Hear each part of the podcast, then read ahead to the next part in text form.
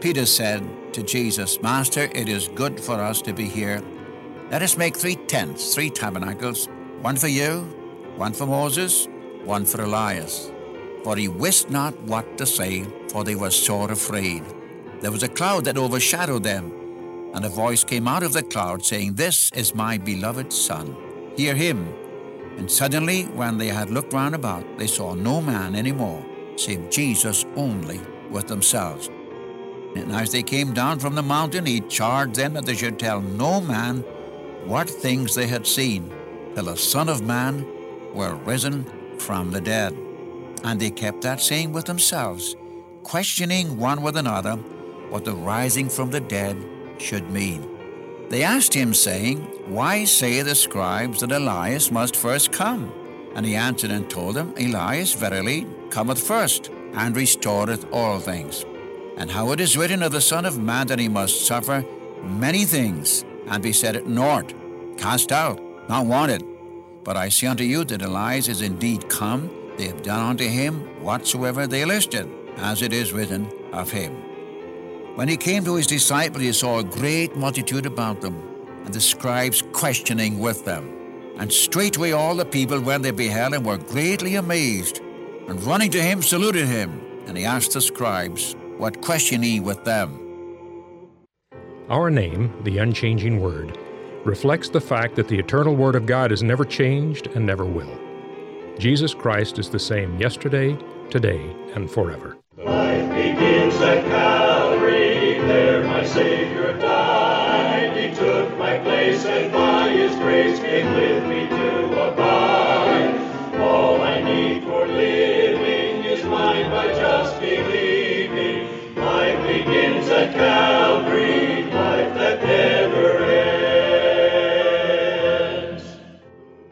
Our study in the Gospel of Mark resumes in chapter 9, verse 10, with Mark writing about Jesus and his three disciples, Peter, James, and John, as they were coming down from the mountain where our Lord Jesus had been transfigured before them. Now, these three disciples had a question for Jesus because he had told them that the Son of Man was to rise again, and they were wondering what rising from the dead meant. But they asked him about Elijah, saying, Isn't Elijah supposed to come first? And Jesus said, Yes. And yet, how is it that the Son of Man must suffer? And here, once again, our Lord Jesus turns their focus to his coming death and resurrection before telling them that Elijah had already come in the person of John the Baptist. Here is Dr. Mitchell on the Unchanging Word Bible broadcast. Let's turn to Mark chapter 9, verse 10. Good day, friends. Again, it is our joy and privilege to come to you. And the great purpose of our coming to you day after day is to, in some way, communicate to you something of the wonderful grace of God. Especially as we take up this gospel through Mark, we see something of the tenderness and the compassion and the love of the Savior for men and women. And when we come to this ninth chapter where we are discussing together the transfiguration of Christ, we're beginning to see something of the purpose and program of God, why the Savior came to the earth in the first place. Now, in the transfiguration of Christ, which we've had in past, these past two or three lessons, we were dealing there, you remember, with the doctrine of the transfiguration, which was the coming of the Lord in glory. Uh, John says we were eyewitnesses. Peter said, pardon me, we were eyewitnesses of his majesty. Well, Peter, when did you see him in his majesty? When we were with him in the holy mount. I'm quoting 2 Peter chapter 1. And then John could say in John 1:14, and the word was made flesh and dwelt among us, and we beheld his glory. When did Peter and John see him in his glory? Only one place on the Mount of Transfiguration. The Lord was transfigured before them. And then we found the time of the transfiguration was after six days. And after six days, six days of silence, six days with nothing mentioned. After the manifestation, or shall I say the revelation of his person, thou art the Christ, the Son of the living God. The revelation of his program, he's going to suffer and die. And for the first time, the Lord spoke of this. Amazing thing, is it not? Right, right after the announcement of his suffering and death, he went up onto the mountain and was transfigured. The glory of God upon him and in him and through him. Of course, it's a premature picture of the coming of the Lord in glory. When's he going to come after six days? We've had, we've had six days of trouble, of sorrow, of death, of war, you name it, we've had it. He's going to come, set things right. Then we had the theme of the Transfiguration, which was the suffering and death of our Savior. Now you have to go to, to Luke's Gospel, chapter 9, to find that.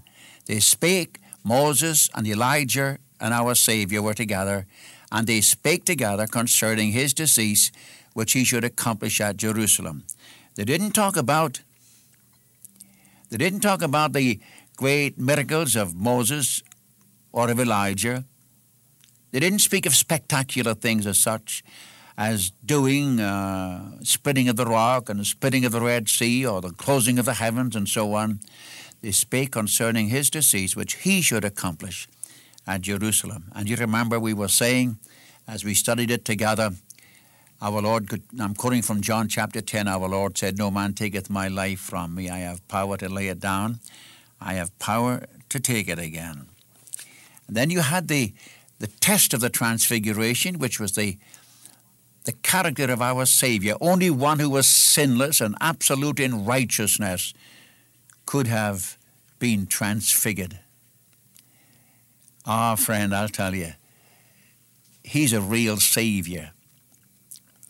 And yet, the amazing thing to me was that when they were on the Mount of Transfiguration, transfigured, the holy, righteous Son of God, and talking with Moses, the great lawgiver, and Elijah representing the prophets, their theme was his suffering.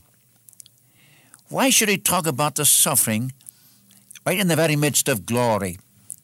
Because the kingdom of God will not be manifested without suffering the cross must come before the throne. We're going to see that later on in the chapter. But I'm just re- I'm reviewing what we've already said.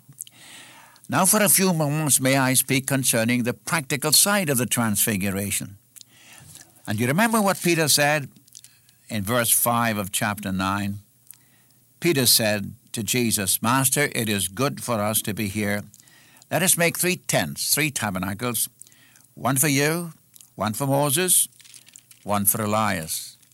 For he wist not what to say, for they were sore afraid. There was a cloud that overshadowed them, and a voice came out of the cloud, saying, This is my beloved Son, hear him. And suddenly, when they had looked round about, they saw no man any more, save Jesus only with themselves. Now, let me just stop here for a moment. It's good for us to be here. I should say so. I should say so. Why not? Look at the company they were in. There was the Father who spoke. There was the Son who was glorified. There was Moses, the great lawgiver. There was Elijah, the great prophet. I tell you, my friend, what a company to be in. Why not make three tabernacles? It's good to stay up here. No, no, it's not God's purpose for him to be glorified with his people yet. While he yet spake these words, there came a voice out of the glory saying, This is my beloved Son, in whom I am well pleased. Hear ye him. Remember this. They didn't talk about their spectacular miracles. I'm repeating something my Son has come. The great desire of God the Father is that you and I should hear what the Son has to say. This is my beloved Son. Hear him. Never mind Moses, never mind Elijah, never mind anybody else. You see. You remember at the baptism of our Savior in Matthew chapter 3 and Luke chapter 3, when John the Baptist baptized our Savior, remember there came a voice out of the glory saying, This is my beloved Son, in whom I am well pleased. Here you have the Father's testimony to the character, to the life, to the submission, the obedience of His Son. God saying, This is my Son, in whom I am well, well pleased. Now, on the Mount of Transfiguration, he adds two words. He not only so said, This is my beloved Son, but he also said, Hear him. You hear what he has to say. Now, remember, one of the first things he did before he went to the mountain was to teach his disciples he must suffer, he must die, he must be raised again from the dead. One of the first things the Lord said coming down the mountainside was what? That he was going to be killed, he's going to be raised from the dead. Isn't that amazing? See, we're not to listen to the philosophies of men so much, or to the organizations and powers and schemes of men. We are to hear Him. Do you? I'm making it personal. Do you hear Him? Is your, are your ears, is your heart, is your mind attuned to Him? You remember in Colossians chapter 1, you have where the Apostle Paul speaks of the fact that, the, that God has made his Son to be the preeminent one, that in all things he should have the preeminence. So I'm not surprised when you come down to verse 8. They saw no man save Jesus only. Their eyes were fixed upon him. Christ became the center. Not Peter, not John, not James, you see, if Peter had been watching how John was taking it, he would never have seen the Lord. Vice versa. they saw no man save Jesus only. You know, I, I wonder if our eyes, if our hearts are centered upon the Savior. I can't help but think of those words of Paul in Philippians chapter 1, 20 and 21, when he said, That Christ be magnified in my body, whether it be by life or whether it be by death. For to me to live, Christ. To die is to be with Christ. What's the difference, says Paul, whether I live or whether I die, as long as Christ be magnified in my body? They saw no man save Jesus only. I think this is one of the greatest needs among God's people this practical thing. It's so easy for one to become occupied with God's servants. It's so easy to be occupied with some organization. And I'm not opposed to organizations, and I'm not opposed to people. I love people. But the moment you put one of them on the throne of your, of your love, of your trust, and not Jesus, you're going to get into trouble. They saw no man save Jesus only. Then coming down the mountain, he spake to them of his resurrection.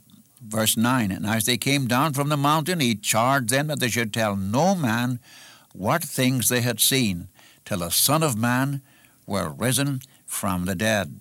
And they kept that saying with themselves, questioning one with another what the rising from the dead should mean coming down the mountain out of the place of glory, he spoke of the fact that he must be going to be raised from the dead. I'm not surprised that these disciples couldn't understand it. In fact, they never did understand it until after the resurrection of Christ. There are thousands of people today who don't understand it and don't believe it. I know that physical resurrection is contrary to human experience. I know that. But let me remind you again of Romans 1 4. God marked Jesus Christ out from everybody else by the resurrection of Jesus Christ from the dead. Why do you think I put my trust in the Savior? Why do you believe? Why do you think I believe that Jesus Christ is the only Savior? That He has put away our sins, that He has fit us for the presence of God? the resurrection from the dead. This is God's personal proof, and I'm pressing down upon this again to your own heart and mind. The resurrection of Jesus Christ from the dead was the great message of the early church. It's the foundational message. If he's not raised from the dead, we haven't anything. We haven't anything. We are yet in our sins. As Paul the Apostle wrote in Corinthians 15, uh, if he hasn't been raised from the dead, then we are yet in our sins. We are of all men most miserable. Oh, how glad I am for the next verse. But now is Christ risen from the dead and become the first fruits of them that slept. And God marked him out from everybody else by the resurrection from the dead. It struck me very forcibly that the last thing he taught them in the preceding chapter was he's going to suffer. For the first time, he announced he's going to suffer, he's going to be killed, he's going to be buried, he's going to be raised again from the dead. And they didn't know what he was talking about. He's transfigured in the glory of God. Comes right down, on the way down, he reminds them again he's going to be raised from the dead. And I read, they questioned one with another. Peter, James, and John questioned one another what does he mean about this rising from the dead?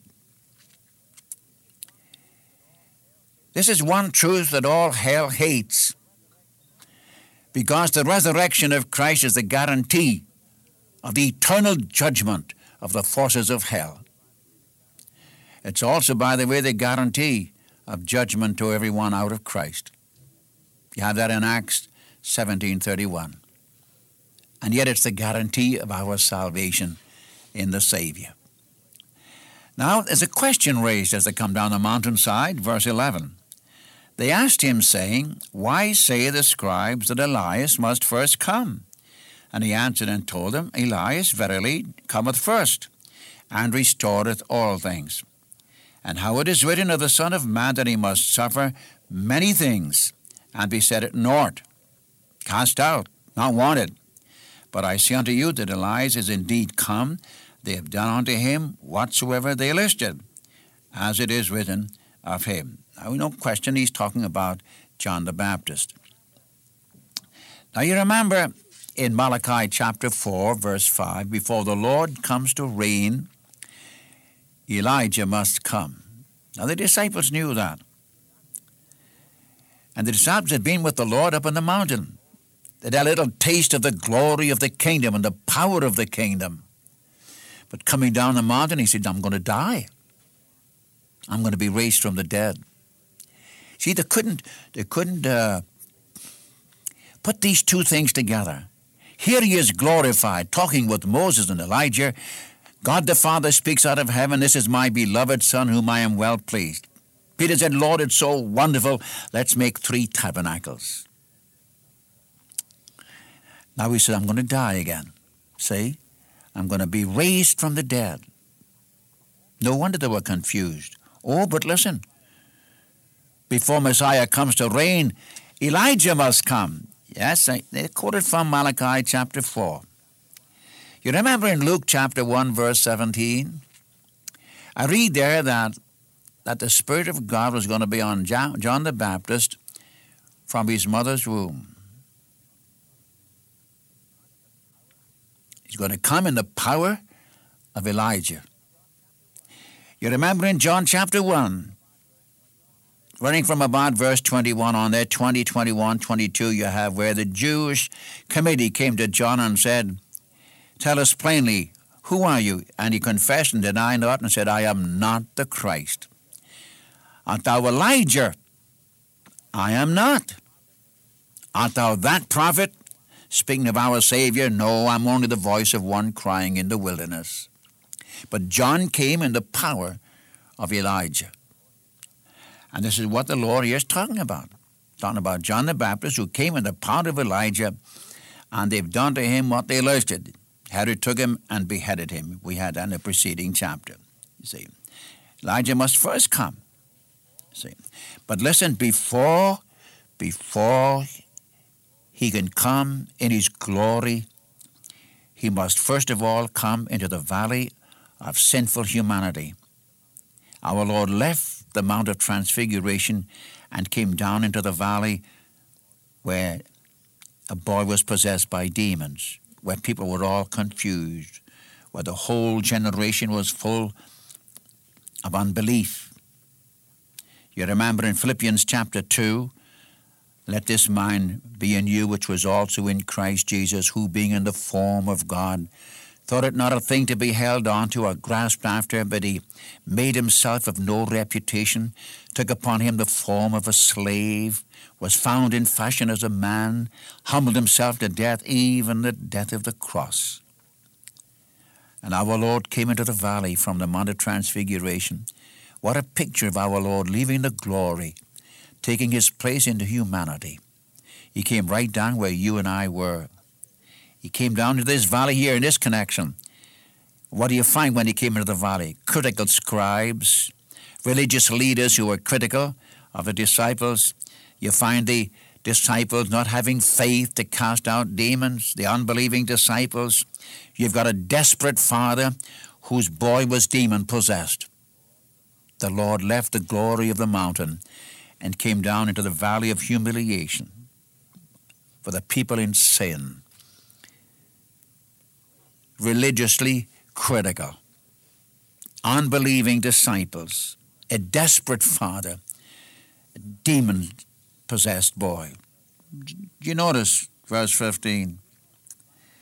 When he came to his disciples, he saw a great multitude about them, and the scribes questioning with them, more than likely criticizing them.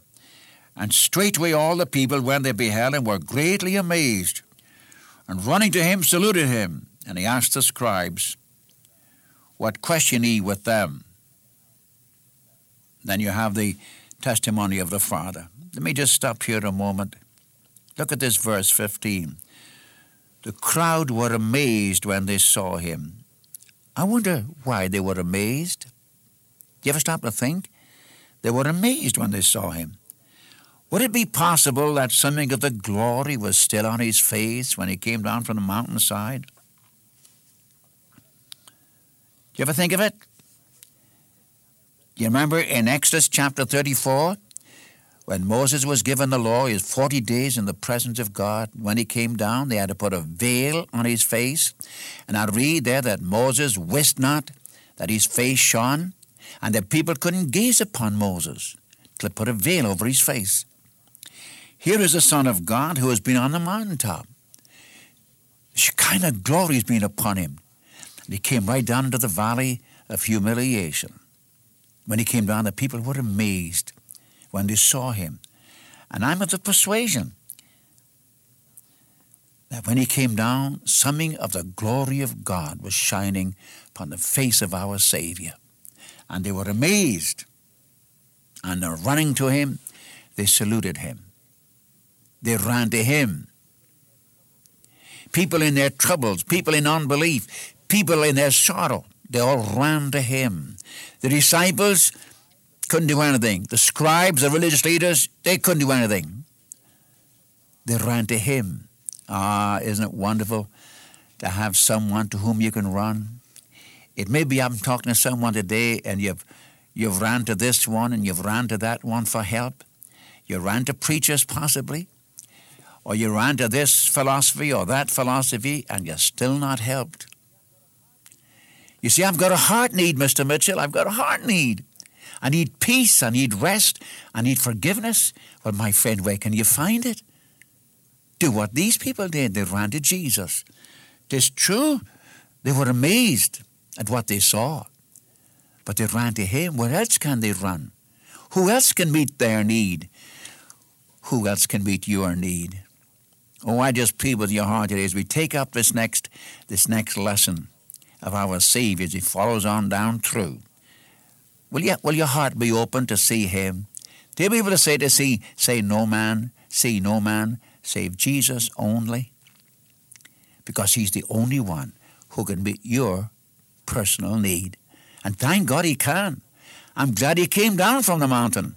I'm glad He left the glory and took his place in humanity. What for? To save you, to save me, to deliver us from the powers of darkness, from the slavery of sin, and from the fear of death.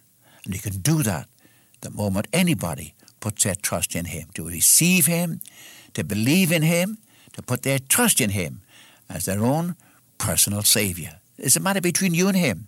And remember, he said, He that cometh to me, I will in no wise, under any consideration, turn him away or cast him out. He's waiting for you to come. He's the only one who can meet your need. That's why he left the glory, just because of you and just because of me. In our next session, we'll see how he, how he makes it possible for men like you and me to be transformed and be like unto him. Now the Lord bless you today for his precious name's sake. Great is thy faithfulness, Lord, unto thee.